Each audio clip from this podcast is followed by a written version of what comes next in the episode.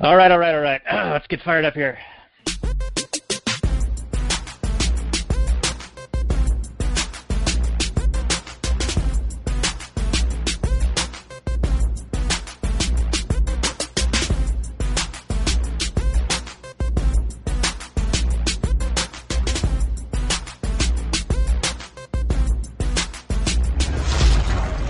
Maximum freedom.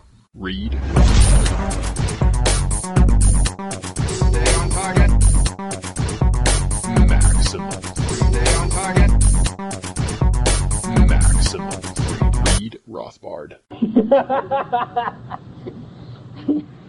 Hola y bienvenidos a El Actual Anarchy podcast. We're doing episode 127 tonight on the three amigos, and this is our Cinco de Drinko cultural appropriation awareness episode. And we just got shut down. All right. I hope you enjoyed that. This is, Uh, this is for your awareness. We're not like insulting people. No, of course not. We would never do that. Shine a light on the horrible effects that cultural appropriation has on people. Something like that. Whatever he said, I'm going to just agree and then disagree and deny all knowledge. If, if anyone challenges us or flags this video or this episode for being, um, you know, making fun of a culture, not a costume or, or whatever the saying is. So this is episode 127, uh, like I mentioned earlier. And I, I'm excited about this one because it's another comedy film and you were dragging my name through the muck on a most recent episode with Anarchist Mom about how comedy films don't have much to talk about. And in our pre-show content available for our Patreon supporters at actualanarchy.com slash Patreon, you admitted openly that this actually had a lot more to talk about than you expected from a comedy film. The exception that proves the rule. This movie actually does have some fun things to talk about, primarily because this movie does not pass the social justice test. So I don't think it could be made today, not without maximum bitching and maximum tears from all kinds of people complaining about cultural appropriation, the white savior trope, and all kinds of other things that we'll, we'll discuss. We shall discuss those, and, and why don't we do that at the uh, last nighters portion of the show? We'll be back on Actual Anarchy at the end of that, as per usual, and then we'll do some Kathleen Turner Overdrive following. So, ay, ay, ay, ay, ay. Oh, that was terrible.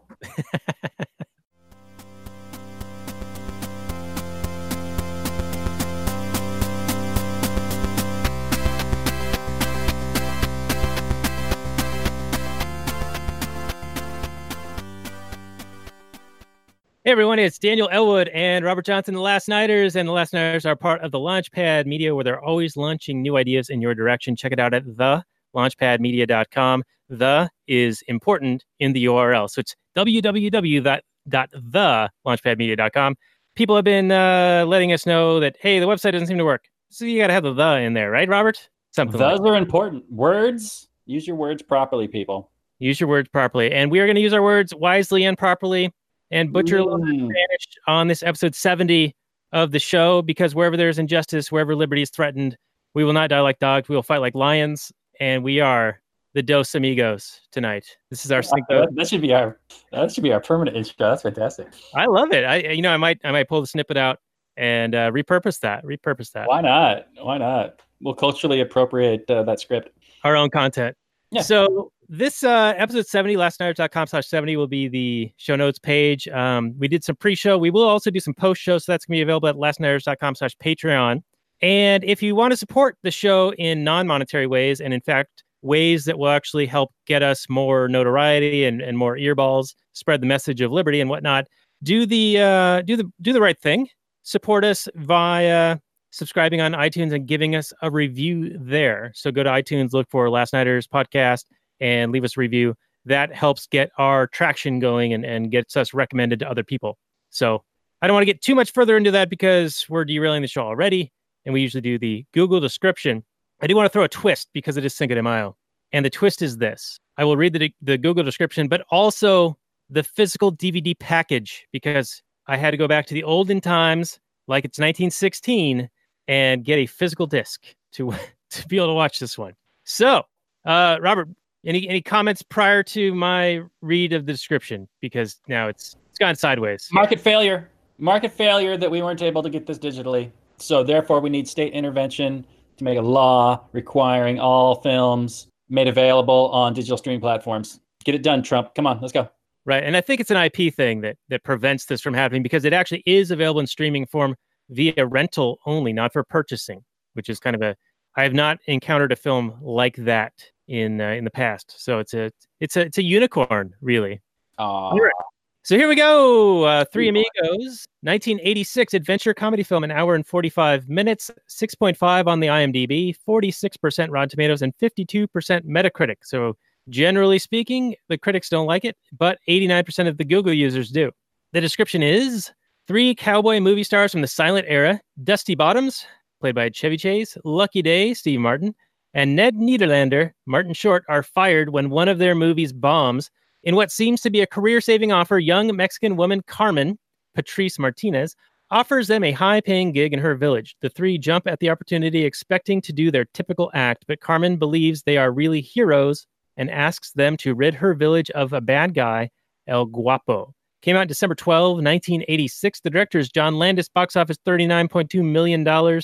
This is one of those uh, earlier Saturday Night Live inspired films that uh, had Lorne Michaels involved. And of course, uh, Chevy Chase, Steve Martin, and Martin Short, I believe, were all uh, featured on Saturday Night Live back in one of the golden eras, probably the second golden age of Saturday Night Live. And uh, Robert, any comments before I read the physical disc? Is it significantly different? It must because that's like a promo type style, right? Oh yeah, yeah. This is. Oh yeah, yeah, yeah, yeah. This is gonna be much better. But I, I want to get your take on on uh, the Google information before we get to the you know the marketing speak here.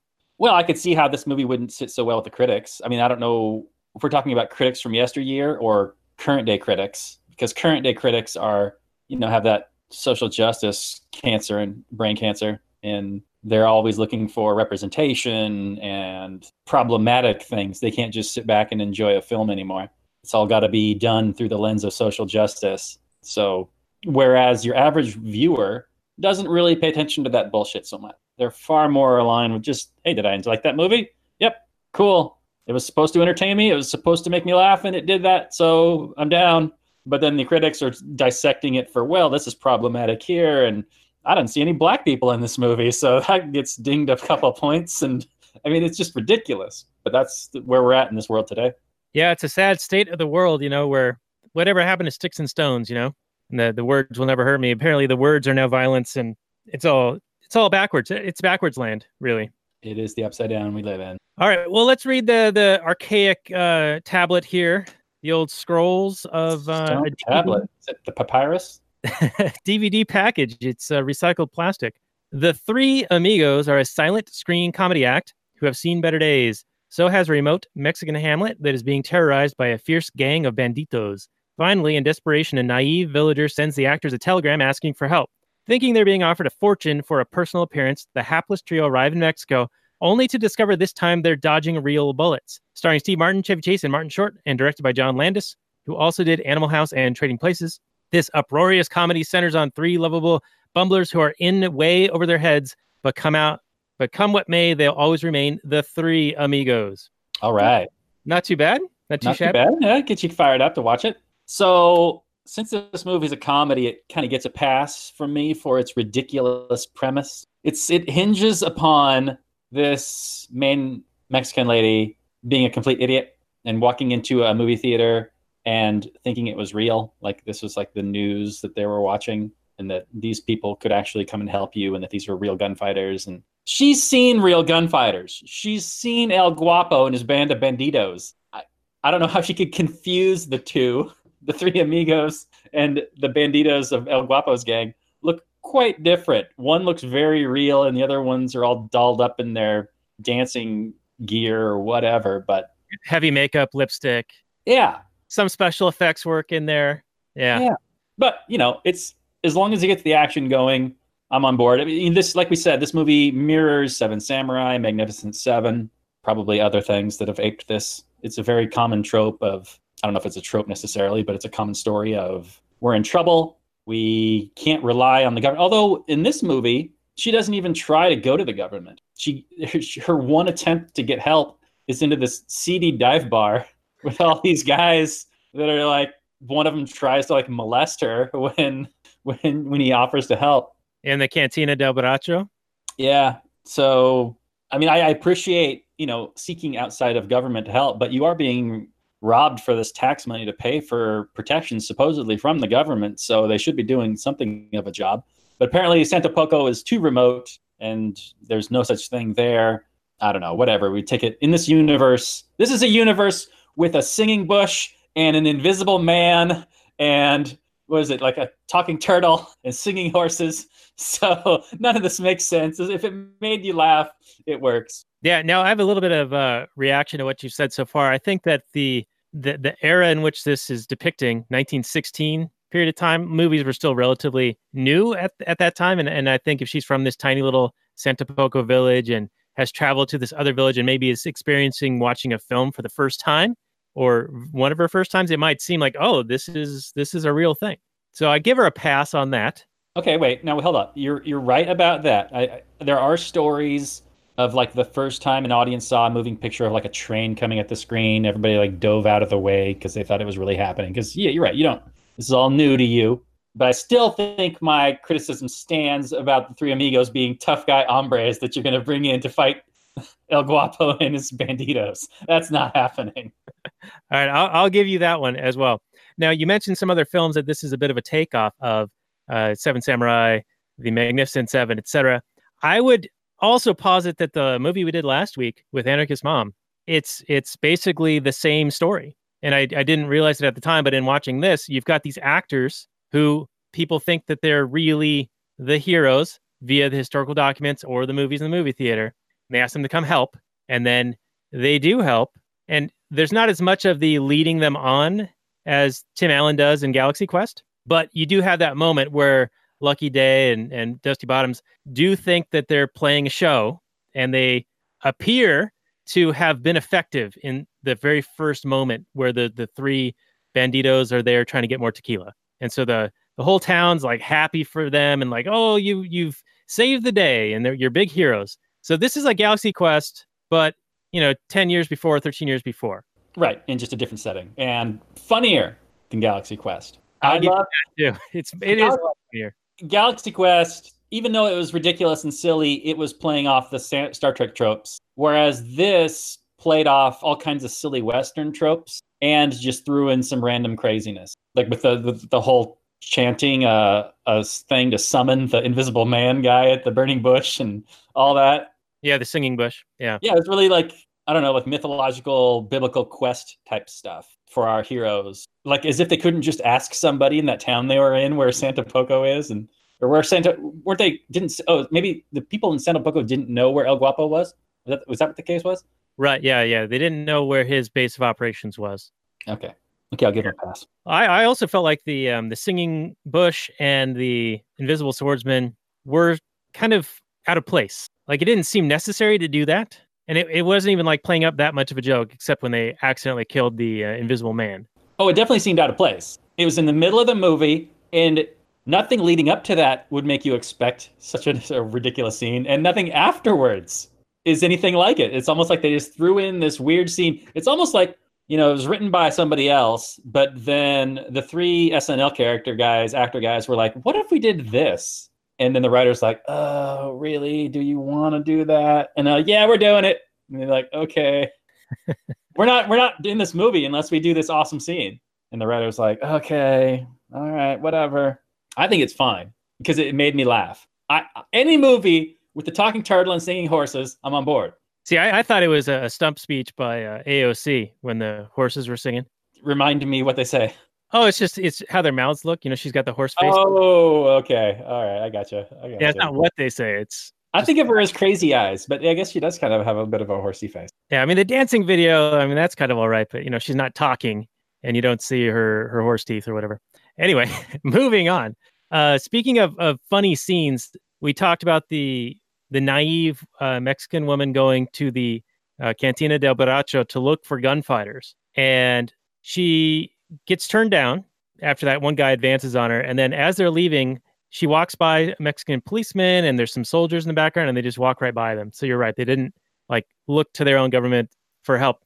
But later on, at the at the cantina, the German guy shows up and he is a tough dude who ends up shooting the the guy who had molested the girl or advanced upon her and a few other people displaying how ruthless he is and he warns them that some of his friends are going to show up later and that you'll know who they are just by seeing them. And so in this situation walk the three amigos. And everyone believes that they are these ruthless killer guys. And it's in that context where they sing the buttercup song and they do the the sing and dance number and everyone's like they Mhm. point to them and say you sing now. And the people singing are like if we don't do this they're going to kill us. Right.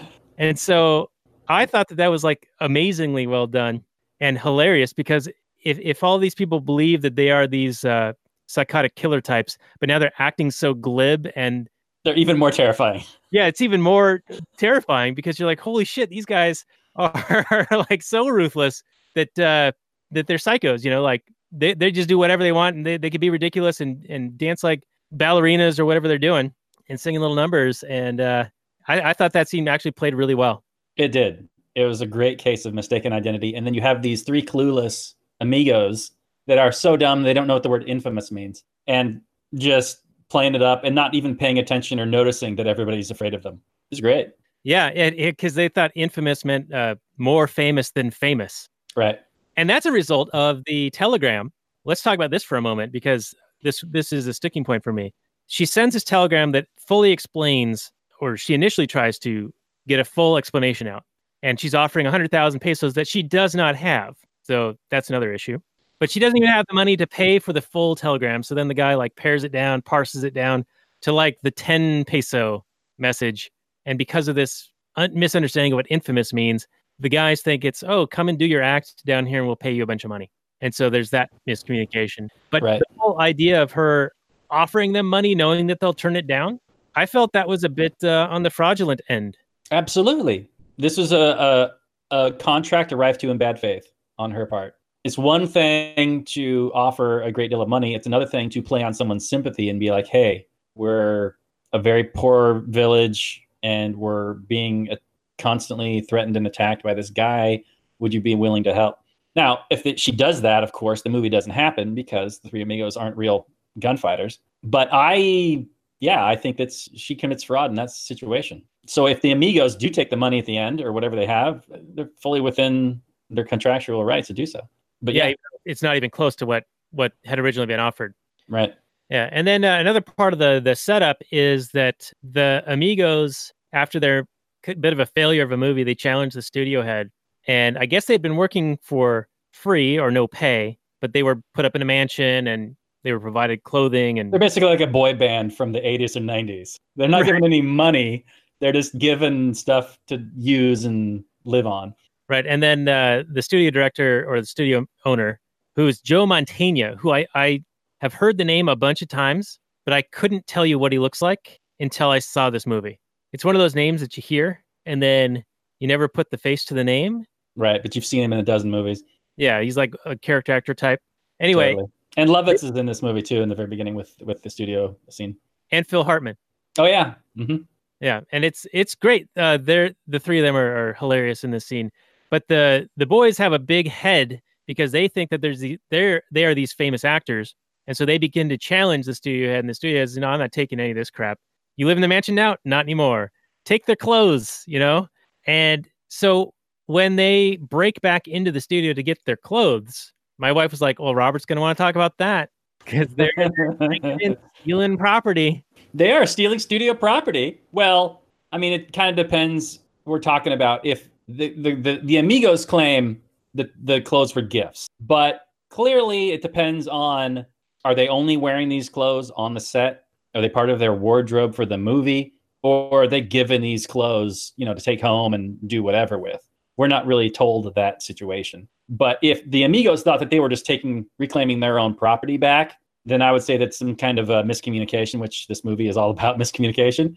But clearly, the studio thought that the clothing was their property. Right. And when they break back in, they they don't steal like the clothes that they were wearing in the meeting, you know, like the jumper or derby suit or whatever the heck it was. But they oh, go they were get, wearing different clothes. yeah, yeah, yeah. They're wearing like dapper type clothing, you know, like suits, bow ties, knickers, that kind of a thing, and then they go and steal their costumes from Oh, the three. okay. Oh, Like- okay. So they're definitely stealing then. Yeah, yeah, it seems to me. Yeah, yeah, and then and my, I don't mean to bring you up into this, honey, but she was like, "Well, Robert's gonna be like, I'm supposed to like these guys, and here they are right up at stealing. My protagonists are stealing." that does sound like something I would say. I mean, in her defense, creating Yeah. unlikable characters. I need to be able to like them. Right, but but they are those darn amigos still are likable. I think, despite all of the things that they do, Well, they're Because so stupid, so dumb. Yeah, right? and you can't and help but you can't just hate somebody who's like totally dumb. I mean, who watches like Forrest Gump and is like, man, I hate that guy. You just can't. Oh man, I saw this terrible meme. You know, you, you, you see these memes that go around. Um, there's like for a while, for a few weeks, it's like the hot meme. And so Yeah. the one right now is like, oh, feeling cute, thought I might do X. I don't know that one. All It's I like know is the Clown World one. That's my most recent meme. Yeah, the Clown World one is, is new, and, and that's like a 4chan type thing. But this is like um someone taking a selfie, and it says, oh, feeling cute, thought I might do something really horrific later. And so that's Mm. kind of the. They'll put like the most horrific thing you can think of. Okay. So speaking of Forrest Gump, man, I, I don't even know if I could say this Why are you saying this? because it's on top of mind. Do it. Just do it. Rip the band-aid off. So it's Jenny from Forrest Gump standing by the bus and Am I gonna cry? no, but it says it says uh feeling cute, thought I might give a retard AIDS later. Jesus. I don't know. Maybe. You know, whatever the meme is. Right. I know it's like it's terrible, right? Anyway, that's Forrest Gump. And we're talking about three amigos. So Nicely done, Daniel. I'm just paraphrasing a meme. That's brutal. That's funny. Brutal. Uh it's a mail plane. So what did you think about the guys talking about how they would uh use their share of the money? And Steve Martin and Chevy Chase are like, oh, I'd buy a, a super nice car and like show the studio owner that, you know, I, I I'm I'm a great guy. Or the other one's like, oh, I'll just, you know, I'll move to Paris and have wine, women, and song and, you know, just blow all the money for a while, living rich. And then Martin Short's character is like, well, I thought I might open up a uh, homeless shelter for kids. and they're like, oh, yeah, yeah, we, we, we'd do that too. Uh, yeah, you, you know when you're hanging out with your buddies and you think it's one thing, and then one guy's like pulls the virtue signal card, and then everybody's like, "Oh yeah, yeah, me too." That's that's totally what I would do. I mean, when, when in reality, as long as you're, you know, I mean, they're just all satisfying their desires, their individual wants and desires. So I don't necessarily judge one of their virtues as more than the other. yeah, but know the show- worlds of social justice think that all you know extra money should just be given to other people. right. And mm. even when it is given, then then it's criticized that oh, you gave it to the wrong thing. Sure. So like the Notre Dame fire was a few weeks ago, and people are upset because they're saying, oh, uh, over a billion dollars was donated to rebuild this, and they're like, that money could have solved world hunger or something. And you know, my response is, what you what about everyone like two meals? Uh, you know, but anyway, the um, but you know, so so all this money is voluntarily donated to this thing, and then it gets criticized that they donated it to the wrong thing. Meanwhile, the Avengers Endgame movie, which we were talking about the pre-show, made roughly that same amount of money in like a weekend, and yet no one criticizes that. Right. You could all those people could have spent all that money feeding homeless people. Why didn't they? Right. And then horrible people, I guess. and we talked about this uh, uh, recently. Forget which episode, but basically, eighty to ninety percent of the tax money that's taken from people and then is supposed to be devoted towards solving, you know, problem A, B, or C. Only ten percent of that money actually makes it to the recipients of that situation, and so eighty to ninety percent is just wasted. Right. And, you know, regardless of how you want to spend your money, it's going to make you happy. It's going to improve your life. And it you earned it. You have every right to find pleasure however you wish with the results of your labor. I mean, yeah, you could probably say Ned's plan is probably going to give him a little more, I don't know, good feeling about himself, a little more feeling virtuous and whatever. But however you choose to spend your money is none of my business. That's the important thing. You son of a motherless goat. Well, you're not wrong. Now that's a saying that in our circle of friends, you and me and uh, your cousin, we would say that I think fairly often, especially your cousin. And Yes. it wasn't until watching this last night I was like, "That's where that's from." I thought he was referencing the um, Adam Sandler. like Waterboy or Billy Madison or something. No, he he came out with a comedy CD. Oh Like right, Nineties, like they're all gonna laugh at you, I think. yeah, And they do have a goat. You're right. He's tied to a post, and they're like button hooking him and throwing, you know, throwing a He's tied to the back of a truck, but yeah, hmm Yeah, so I thought that was from that, but no, it's it's from the three uh, amigos. So anyway, little side anecdote from our Our- personal history. I like it. Oh, great. Real bullets. Real bullets. You're in a lot of trouble, mister. Let's talk about Steve Martin for a little bit. Has he had gray hair like His the entire life. the entire time he's been famous? Yeah, I think he just first started getting famous like in the mid 70s, and he was definitely heavy salt and pepper, a little more salt and pepper. So yeah, he's just been straight gray, and he's still. I mean, you got to hand it to him. I mean, he's probably what in his 70s now, He's got to be. but he looks like he's you know in his 40s or 30s because he's always had gray hair. He's smart. Yeah, so he's like he's like the Dick Clark uh, slash Ryan Seacrest, but he's always a more advanced age. right. Like they always seemed younger than they were, like way younger. But he's always seemed like a little bit older until now. He is now surpassed that age. Right, like Dick Clark went with the uh, Just for Men, always you know dyeing his hair like brown. But Martin was like, "Ha ha!" and I one up you. Went totally gray early, so he'll just look ageless forever till one day think- he falls down dead. I think it's a good way to go. You know, Smart, you're thinking ahead. yeah. And he's got this uh, long career where Steve Martin looks like Steve Martin, looks like Steve Martin. Right, Like he's got that look. He doesn't like transform over over time. He doesn't age really. I think, Yeah, I Mhm. think it's, it's a smart uh, branding move. It's good marketing. excellent brand awareness. He's also uh, a bit of an accomplished author. Uh, I read one of his books back in college, and it was uh, pretty deeply insightful. And good segue into um, when uh, El Guapo's men capture him when they break back into the into the compound.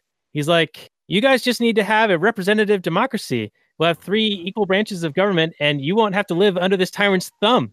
You'll be able to own property because our you know that government will protect your rights to be able to have that and you'll have nice little uh, bandit or bambinos on the beach Right, but what does he say just before that, Daniel? Do you remember? uh I gotta use our brains damn it No, he goes, "All land will be di- redistributed among the people." Oh yes equally among the people yeah, Yes, yes. What does that sound like? sounds What like happens to the previous landowners? yeah it sounds like what they're doing in uh, south america uh like allende before pinochet deposed him he was redistributing the land Yeah. and what's happening in modern day south africa i believe where they're taking land from the boer farmers Yes. Yeah, and when they redistribute this, it, it doesn't go to the people who value it, you know, in an economic sense to be most useful.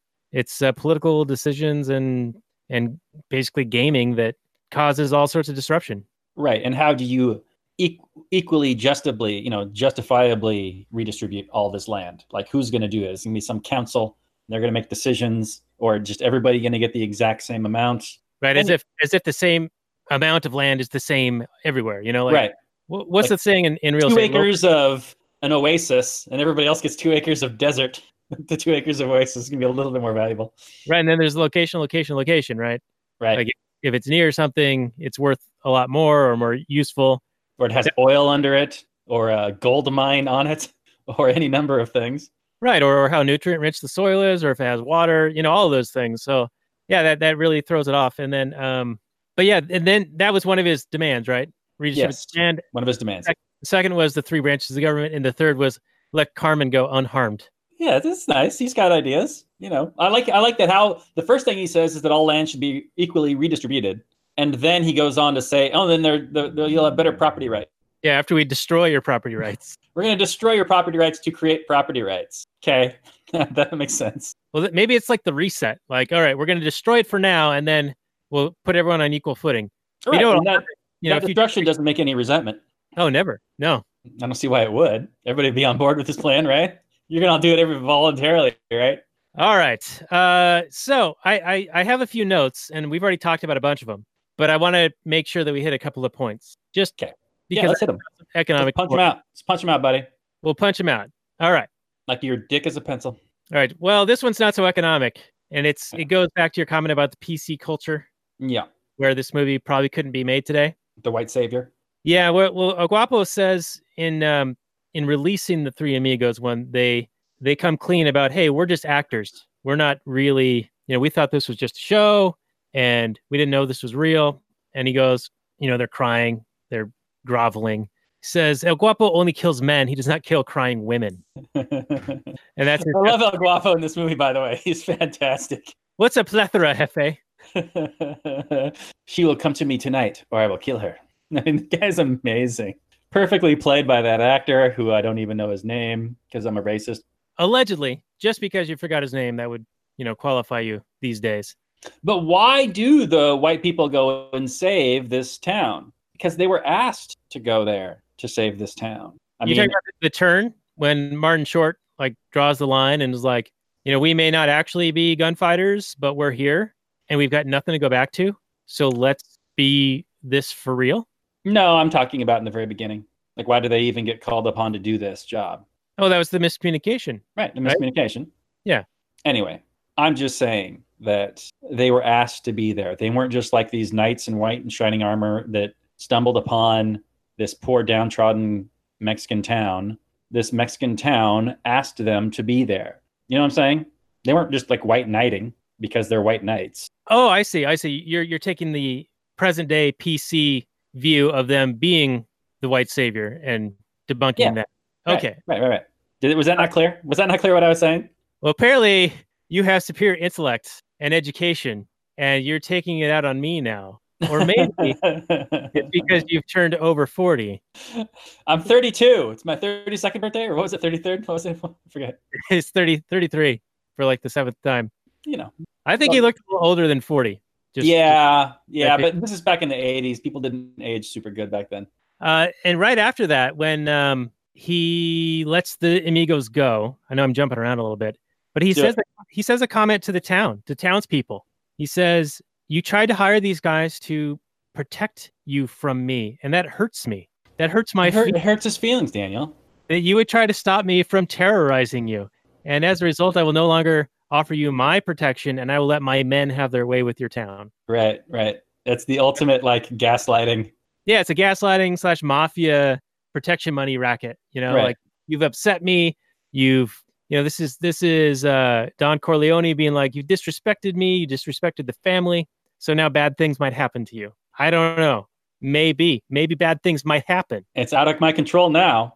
I mean, I was protecting you, and now I can't do that anymore because you know you disrespected me. So you hurt my feelings, and now these guys, like, I just can't hold them back anymore. They're gonna, they're gonna fuck you up. Yeah, so it's really like a micro microcosm of of uh, you know a government. Really, I mean, he was the de facto government in that area.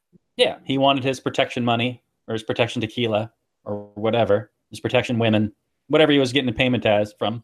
And as soon as they withhold, you know, he doesn't need them anymore. Like same as in Magnificent Seven, he was constantly milking that little town for whatever they could afford to pay. You know, like they'd take most of their food, just just enough so that the town survived, but not enough to mount a defense against them. Keep them just poor enough that they couldn't hire outside help so that when they actually did go out and hire outside help, they only had a tiny little bit of money. They were mostly playing on the gunfighters, you know, sense of honor and justice. Yeah, yeah, it sounds very familiar. Modern day. Mm. hmm Yeah. So, uh, an economic point. There's a a very brief scene where the amigos are they they've crossed the line in the sand and they've said, "Hey, we're going to be real amigos at this time. We're going to actually go and try to protect this town and go retrieve Carmen and go and look for El Guapo." And they're traveling through a desert and they're all hot and sweaty and parched. And like Martin Short like drinks out of his canteen and it's like just sand like falling on him. And Steve Martin's is all empty. And Chevy Chase it's like just glug glug glug glug glug glug glug spilling water everywhere. He's like, "Oh, done with this." Just tosses it, and the water is like seeping into the parched earth. And it, it reminds me of a of a Rothbard point where you know scarcity is is what causes the value of something to go up. And this was what um, Adam Smith couldn't figure out. It was called the um, the water diamond paradox. It was like, well, diamonds don't have a whole lot of use, yet they're very valuable. Whereas water is necessary for life, but it's very cheap. And Smith couldn't figure this out. But it was because of the relative scarcity of each thing, especially in a given environment. So, like in a desert, a very little amount of water is extremely valuable. Meanwhile, in you know a modern day city where there's water everywhere, it's very very cheap. Indeed. Yes. I don't have anything to add to that. It's but it, the the scene played out quite perfectly to is, illustrate that. Yeah, and I I I love Chevy Chase's um demeanor in this. Like he's just like he's just like whatever, you know, he's like this slovenly, wasteful guy. And it, it seems like he's like the same in, in almost every movie. Even in community, seems to be kind of the same. Yeah, he plays a big dumb goofy bozo guy really well. Like he plays it in the uh, the vacation movies, the Fletch movies. Fletch, yeah, Spies Like Us. I mean, pretty much all the all his scenes, all his movies. And this is like peak Chevy Chase time, right? Like late 80s or late 70s, early 80s. Yeah, he was in uh, what the very first episode of Saturday Night Live. I think it was 1977 or 78, and he was the very first performer to show up on screen. Um, and then yeah, they were doing what started doing movies in the early 80s, early to mid 80s. So yeah, this is this is peak Chase, I would say. This isn't necessarily his biggest movie, but this is at the peak of his powers. Yeah, and, and if I recall, I remember hearing stories about how it kind of went to his head. Like he felt like he was the star of Saturday Night Live, and there was a bit of a power play situation there, and like people didn't like him on a personal level as a result because a lot of it went to his head. Very much akin to the Tim Allen character in Galaxy Quest, where the, the rest of the cast like kind of resented him for taking all the fame and glory. Yeah, I can see that. I mean, I don't know if it's true or not. I haven't heard this story, but he was definitely this early one of the big shining stars of Saturday Night Live back in that day, for sure. Although you know, uh, John Belushi and Aykroyd. yeah, I mean those are also some really big names. So you know, Yeah, it seems like they've gone through a, a couple of um, ups and downs. Saturday Night Live. I, I used to describe it in the mid '90s as some of the humor was "you're so tired, it's funny" because it was on at midnight for us. Yeah, yeah. I remember there were usually I would usually watch it for the weekend update, which was almost always where the good jokes were. And then I mean I think that was when Spade and Norm Macdonald were doing the the not at the same time, but around that time. If you you could go back today and watch old Norm Macdonald weekend updates, still really really funny. He was he had a serious edge to his comedy. Oh yeah, yeah. He was talking about the O.J. Simpson one. He's like, "Well, apparently murder is now legal in California." yes. I mean, it, it, yeah, it, it's all like that. It's all that good. And uh, you know he's good when he gets fired for doing it. So um, I would always watch that. And then there would always be maybe a good sketch or two, but you could tell they either ran out of ideas towards the end. I mean, I would basically only watch when there's like a really interesting, maybe like, you know, music guest or I don't know. Yeah, I remember when uh, like Nirvana was on there. That was pretty good. Um, I liked David Spade, Macdonald, Sandler, of course, um, Chris Farley, Tim Meadows. He was there, but I mean, he doesn't like stand out. But you know, he's he's all right.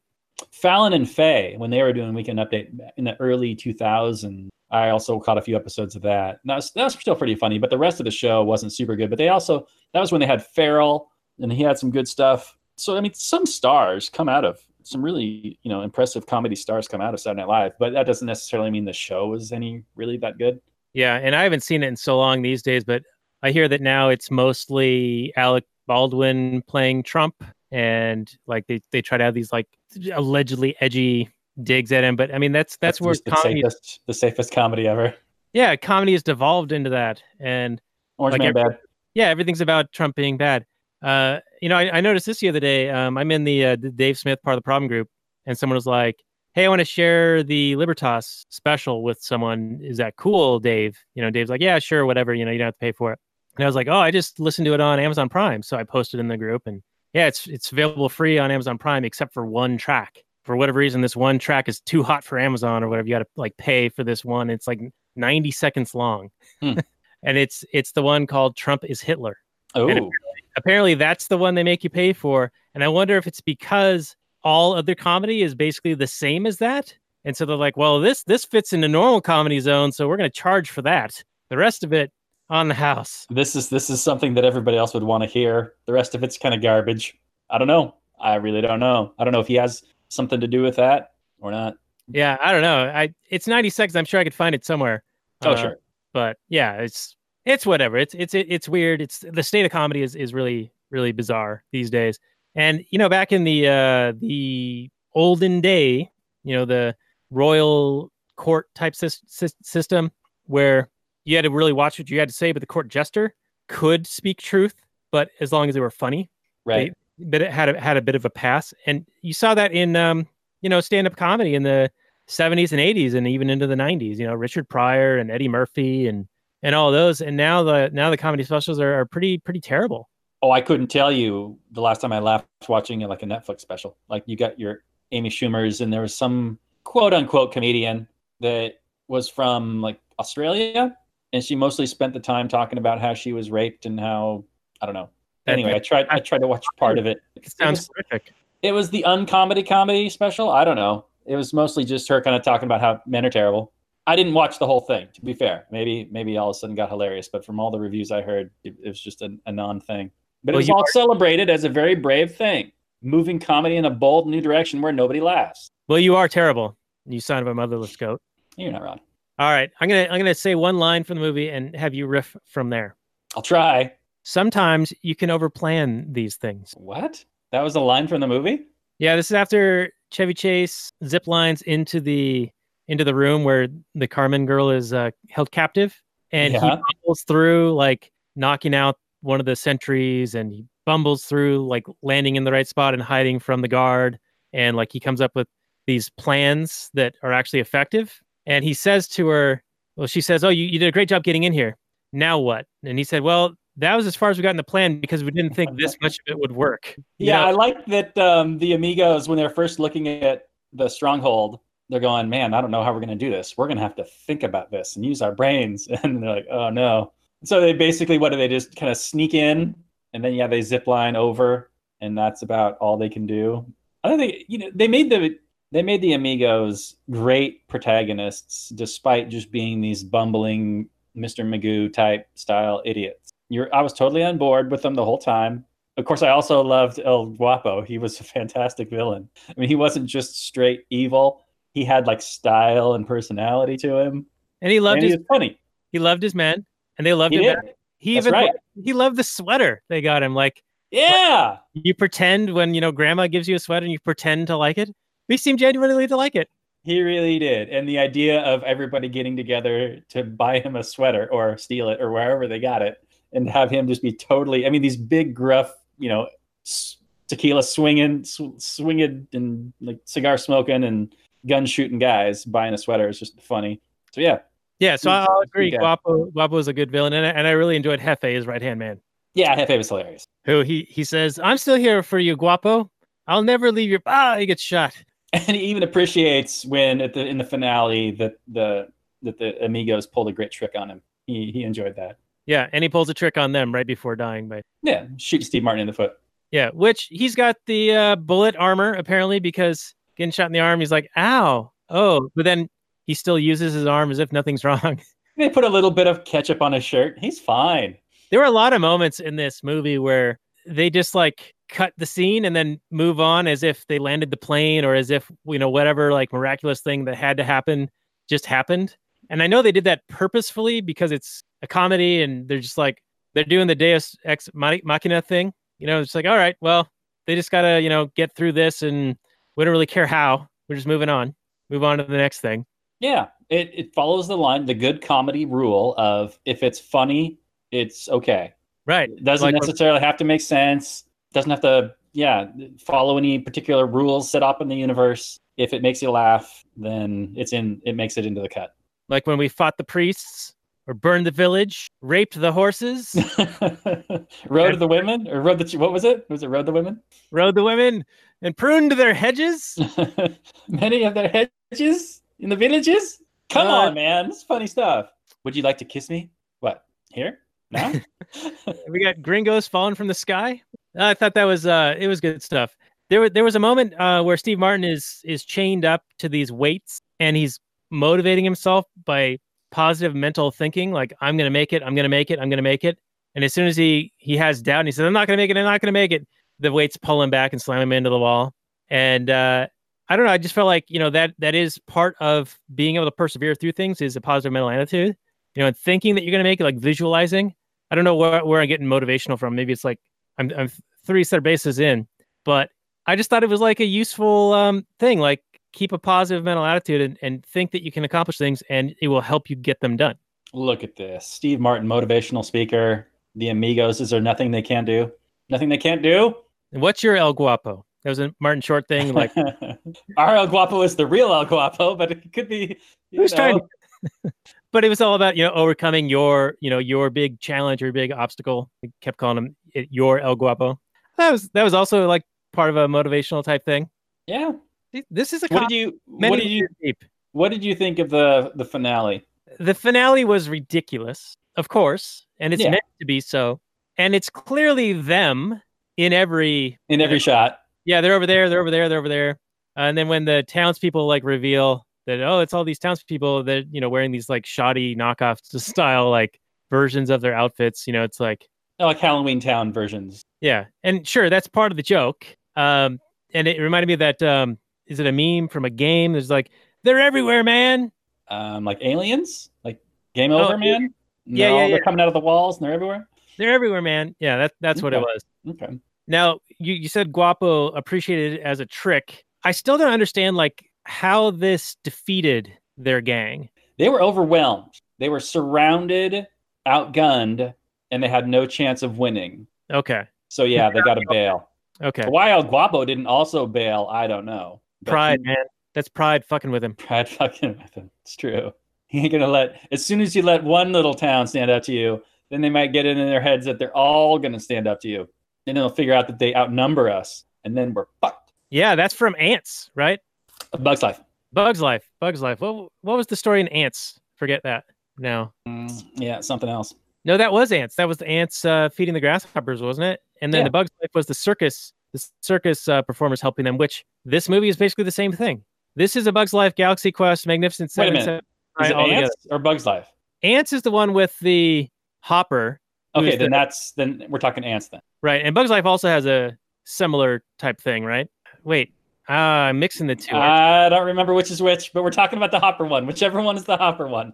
Right. If they ever figure out that they outnumber us, then we're fucked. And uh, Larken Rose has a video called "The Tiny Dot," which is kind of similar. He, he um, shows how many politicians there are and how many enforcers there are versus how many citizens or people who live in a certain area are, and the the numbers are overwhelmingly, you know, stark in the Right. contrast. There are there's a fraction of them for every one of us. Super tiny. Yeah. So that Five percent of the people are in the ruling class, and they rule ninety-five percent, like just hundreds of millions. Yeah, if not even a bigger split, like ninety-seven three or something. But uh, I'll post that on our show notes page. And this is uh, lastnighters.com slash 70, this episode. Uh, we are actually getting pretty close to the end here. So, Robert, any other notes before we get into the final summary and review action? Uh, no, we went through everything except I wrote down the joke of the "I'll feel you so full that you'll be using your dick for a pencil." What do you mean? I don't know. I thought that was cute. Yeah, and that, what do you mean? Like El Guapo doesn't even know what he's talking about, and the Steve Martin's like, uh, I don't know, man. I just say stuff. I think it makes sense, right? Like, I I- yeah, of course. Yeah, it's. I mean, it's been overdone and overused, but I'm sure back in the day it killed.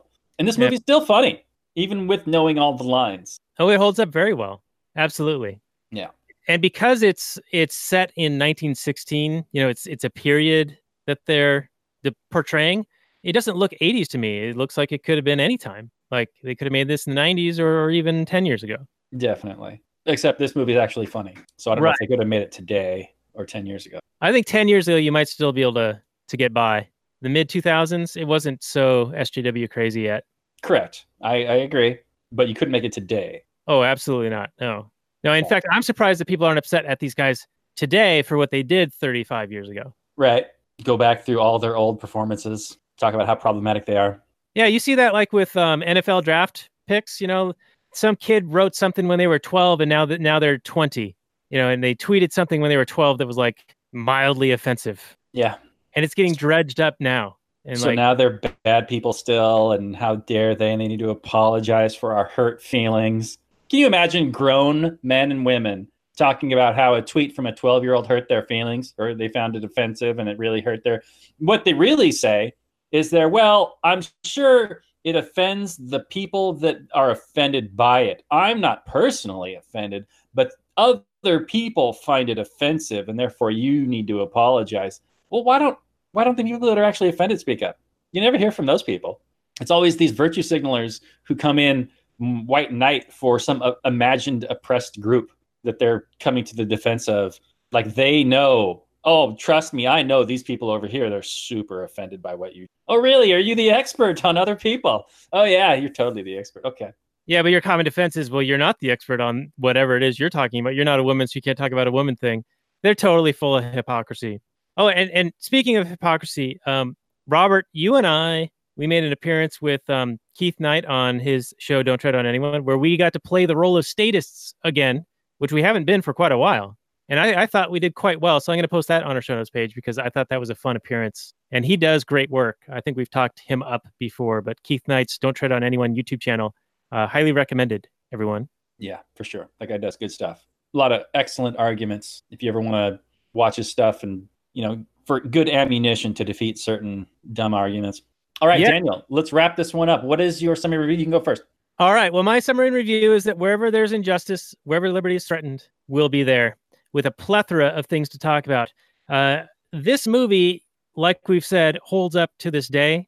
I think that the comedy is still very biting and and hilarious. The characters are are well done. Um, it's a, it's an enjoyable film. I, I think that there's not much that I would change in this thing. I just enjoyed it all around, and I'm going to go with a uh, 8.5 on this bad boy. It's uh, highly recommended. Nice, nice. Yeah, I'm tempted to give it a cinco of something, but I can't give it a five. There's no way that's way too low. Yeah, this movie handles, you know, it, it the the style of humor. Since the main characters are the dumb ones, I mean, they're not punching down at anybody; they're punching at themselves, and it's uh, really wacky and silly. And in the same way that like Monty Python and the Quest for the Holy Grail like stands the test of time, just because of its silliness and its irreverence, this is a similar vein for me it, it this is a movie probably in two or three decades I can watch again and laugh. I, I don't think this is going to age nearly as badly as you know. There's no topical humor that I could tell. Maybe there was, but I didn't notice any. It's all within the story and it all works, even if it is just some of it's out of left field and irreverent. But yeah, man, if you're going to judge a movie, laughter is king in a comedy. And I laughed multiple times and I was smiling a whole bunch of the time. I just I can't say anything bad about this movie. I can't. The acting is great. The, the the comedy stylings of the three, they obviously have a lot of chemistry together. They like each other. They work well together. That that shows. You know their time on SNL, probably working together, shows. And uh, the supporting cast of El Guapo. I, I don't know if that actor went on to do other things, but he's fantastic in this. I don't know why I didn't get more work. Maybe he's doing work down in Mexico. I don't know, but he's fantastic. And uh, yeah, this is just highly recommended. I'm gonna give it a eight point. Uh, you gave it an eight point cinco. 8.5. I can't give it that high. It's not eight point cinco. Oh, come on. Come on. It's, All right, all right. This is our 8.5. day Those episode. eight point cincos, ocho ocho cincos, dos ocho cincos. It's a match. We haven't had a match in quite a while. And that uh, that actor is Al- Alfonso Arau. Okay, cool. Never heard the name before, but he's uh, I love him in this movie. It's great. Yeah, he's on. And also the music, uh, Randy Newman was the uh, the guy coming up with the music, and he played the singing bush. oh, yeah. fun. Yeah, it's uh plays up really well. So that is our episode on the Tres Amigos for Cinco de Drinko, their cultural appropriation sombreros. I'm wearing my Chivas hat for our video Patreon supporters at lastnighters.com slash Patreon. Next week, coming up next week, it's a Mother's Day episode, and yet we're going to go into the Spider Verse and tag team a movie with Jack V. Lloyd of the Volunteers comic and the Philosopher, I believe, will be on to talk about the animated Spider Verse into the Spider Verse movie. Fantastic film. Uh, I'm gonna enjoy every minute of rewatching it. I'm looking forward to it.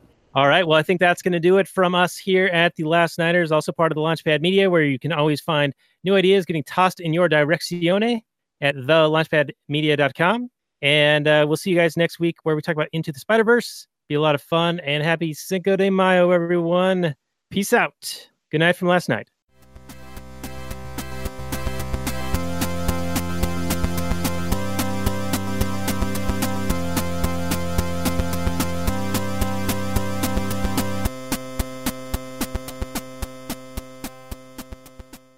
And we'll continue the transmission a little bit longer on the Actual Anarchy podcast. The Anarchist Mom says, I'm uber offended. I think that was from some of the pre show moments. And, you know, I'd be offended too until I heard what we were talking about on this one. And, and I think that we did a very fine job on this. Um, Robert, I have a few more notes related to the movie, and I wanted to save it for the Actual Anarchy portion. Okay.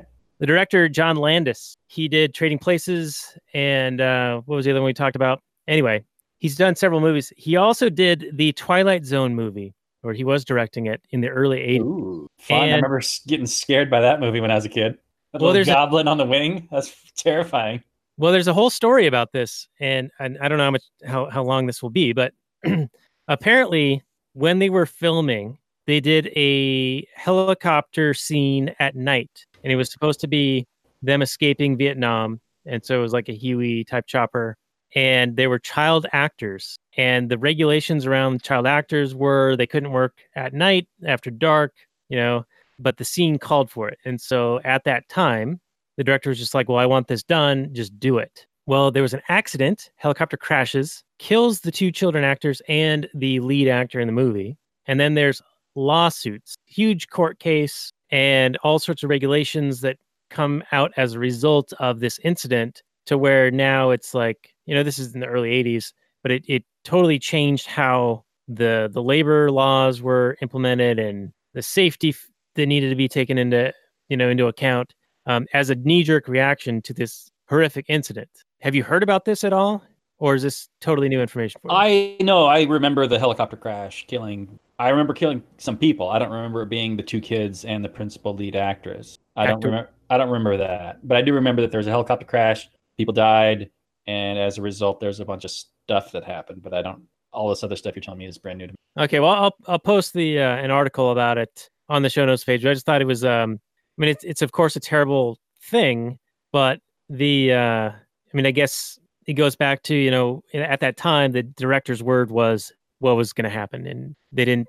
There there wasn't a whole lot of pushback, I guess. And I I don't want to say that this is a good uh, regulation or law as a result. Like I'm trying to be very careful about how I'm saying this. Like yes, things need to Yes, but it didn't need to be through force of law. But I think right. It sounds like something that would have changed anyway. I mean, this is all a high-profile case like this can change everybody's opinion on a thing.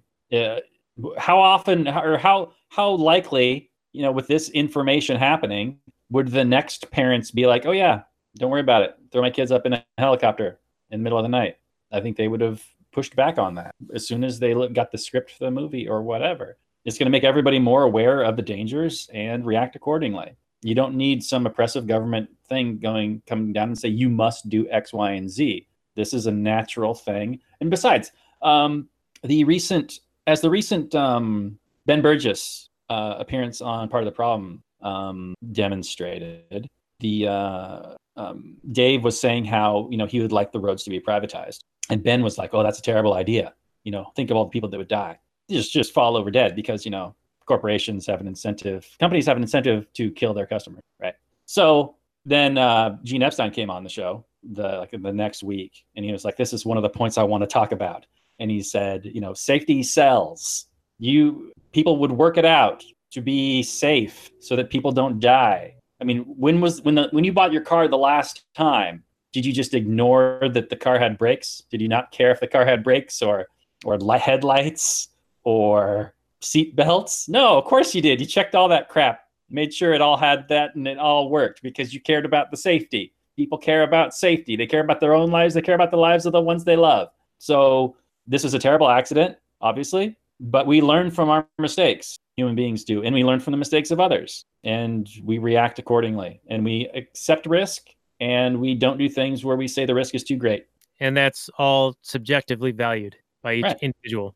And that's another reason why you can't have these centrally planned top-down edicts from on high. And that that was the angle I was trying to go with with this. Sometimes you just can't plan these things. I wanted to go Mhm. on a central planning rant. You should have. Why not? We do enough of that, I think. And Okay. I'm sure it'll come up again. All right. We'll get our chance again for sure. Yeah, we will be vindicated. But uh, let's wind this down and get into some Kathleen Turner Overdrive available for our Patreon supporters. Also, just a reminder to uh, give us a, a, rating and review on iTunes. Give us a subscribe on the old YouTubes and whatnot, and that will help get us in front of more people. This has been episode 127 of the show. This is our Cinco de Drinko episode on Three Amigos. And uh, any final words for our audience before we get into that Kathleen Turner Overdrive? Hey, thanks for coming in for this one. Basically, recycling our old material since we've already done Magnificent Seven And Gal- twice and Galaxy Quest. All we have to do now is Seven Samurai, and we'll just completely just be repetitive bastards. So thanks for sticking with us for this one. We'll be back with a brand new type of movie, an animated film, animated comic book film um, that is uh, very, very good. So check that out. Yeah, looking forward to that one with Jack V. Lloyd and Philosopher. But for now, let's ride into Kathleen Turner Overdrive. Good night, everyone. Peace out. Maximum freedom.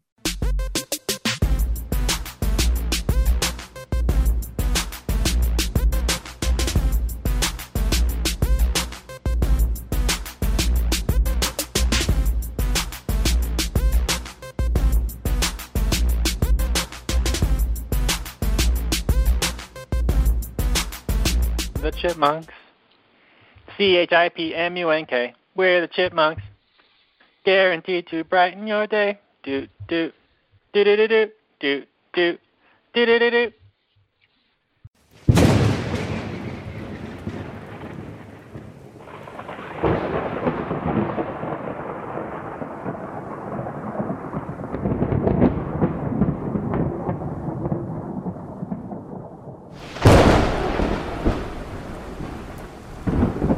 In the early days of the internet, radical libertarians were scattered, lonely, and faceless. Without direction, they resigned to scour the web, sifting through content providers in a wasteland plagued by YouTube demonetization, Facebook jail, and covert internet censorship. But then, in 2017, the Libertarian Union was formed. Finally, the average Joe libertarian could find a thriving community of independent podcasters and content providers, all in one convenient location. At Libertarian Union, we'll always have the latest news, interviews, discussions, and even movie reviews.